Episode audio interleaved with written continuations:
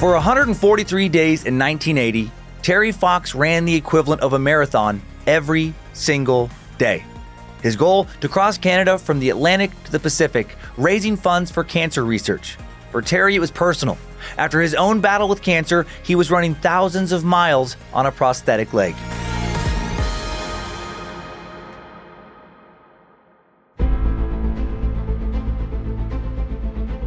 Hello and welcome to Incredible Feats, a Spotify original from Parcast. I'm your host, Dan Cummins. You can find episodes of Incredible Feats and all other Parcast shows for free on Spotify.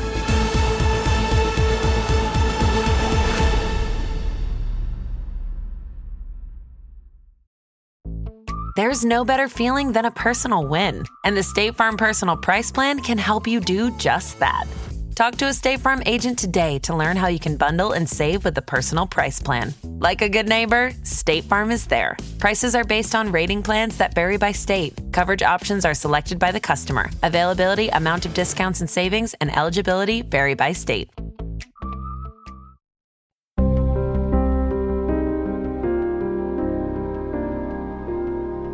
British Columbia, nineteen seventy-seven. After a sudden bone cancer diagnosis, eighteen-year-old Terry Fox needs a leg amputation. The night before Terry's surgery, his high school basketball coach gives Terry an article about an amputee who ran the New York City Marathon, proof that after losing a leg, Terry can still be an athlete. Terry vows that if he survives, he won't just run one marathon, he'll run all the way across Canada, from sea to shining sea. I'm guessing people at the time thought he was kidding. I would have. He was not. When his cancer later goes into remission, he plans to still run from coast to coast, but with an additional mission to do so, to raise a million dollars for cancer research. By nineteen seventy-nine, twenty-year-old Terry's up and running on his prosthetic leg. For one hundred one days, Terry runs every day, working his way up to a full marathon. Just over a year later, and after three thousand miles of training, Terry's ready to run clear across Canada. When he tells his mom, she thinks he's crazy. It is crazy. Canada is a huge country. And when he reaches out to the Canadian Cancer Society, they agree. No one's ever done something like this before. This is well before Race for the Cure. Persistent, Terry writes a heartfelt letter now, saying, "I'm not saying this will initiate any kind of definitive answer or cure for cancer, but I believe in miracles. I have to." Everyone's on board now. How can they not be? To not work with Terry now feels like you're working in favor of more cancer. On April nineteenth, nineteen eighty, Terry laces up his running shoes, dips his prosthesis in the Atlantic Ocean, and hits the pavement. He follows the highways along Canada's southern border, running alongside a van full of supplies to keep him going. While he does great initially, no one expects him to make it past maybe a thousand kilometers. That's an insane length to run on two legs. Despite the lack of confidence and fanfare, Terry commits, running roughly a marathon a day, and sometimes even starting his day with push-ups because he can't skip arm day. He dubs his run the Marathon of Hope. Terry runs through rain and snow in shorts, so anyone he passes can see his prosthesis. For him, raising awareness trumps being cold.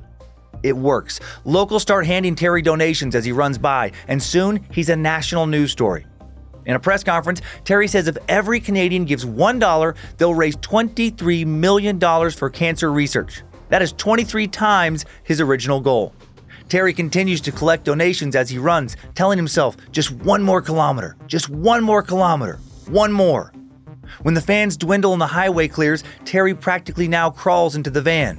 After almost five thousand four hundred kilometers and one hundred forty-three days of running, he's rushed to the hospital.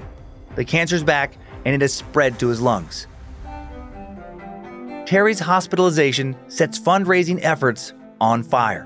A telethon in his honor raises ten million dollars in just one day. His fundraising total now, twenty-four point one seven million dollars. As Terry grows sicker, people reach out, more and more people, about making the Marathon of Hope an annual fundraiser. Terry agrees, on the condition that it's not a race. This isn't about personal glory, just about eliminating cancer.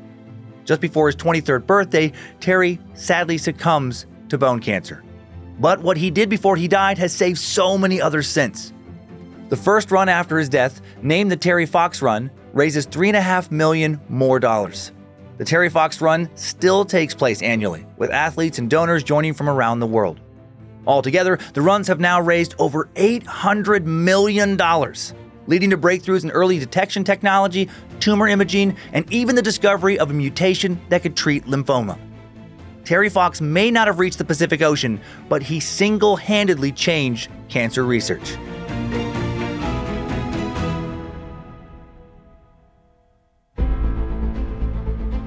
Thanks for tuning in to Incredible Feats. For more episodes of Incredible Feats, follow us on Spotify. And for more shows like this, check out the other Parcast shows, all available on Spotify. For more information on Terry Fox, check out terry fox dot org, which we found incredibly helpful for this episode, among the many sources we used.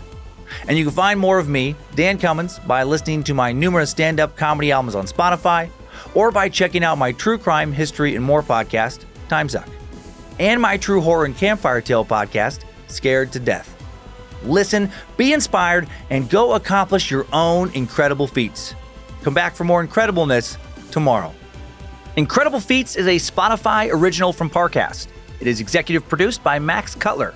Sound design by Kristen Acevedo with associate sound design by Anthony Valsic. Produced by John Cohen and associate produced by Jonathan Ratliff.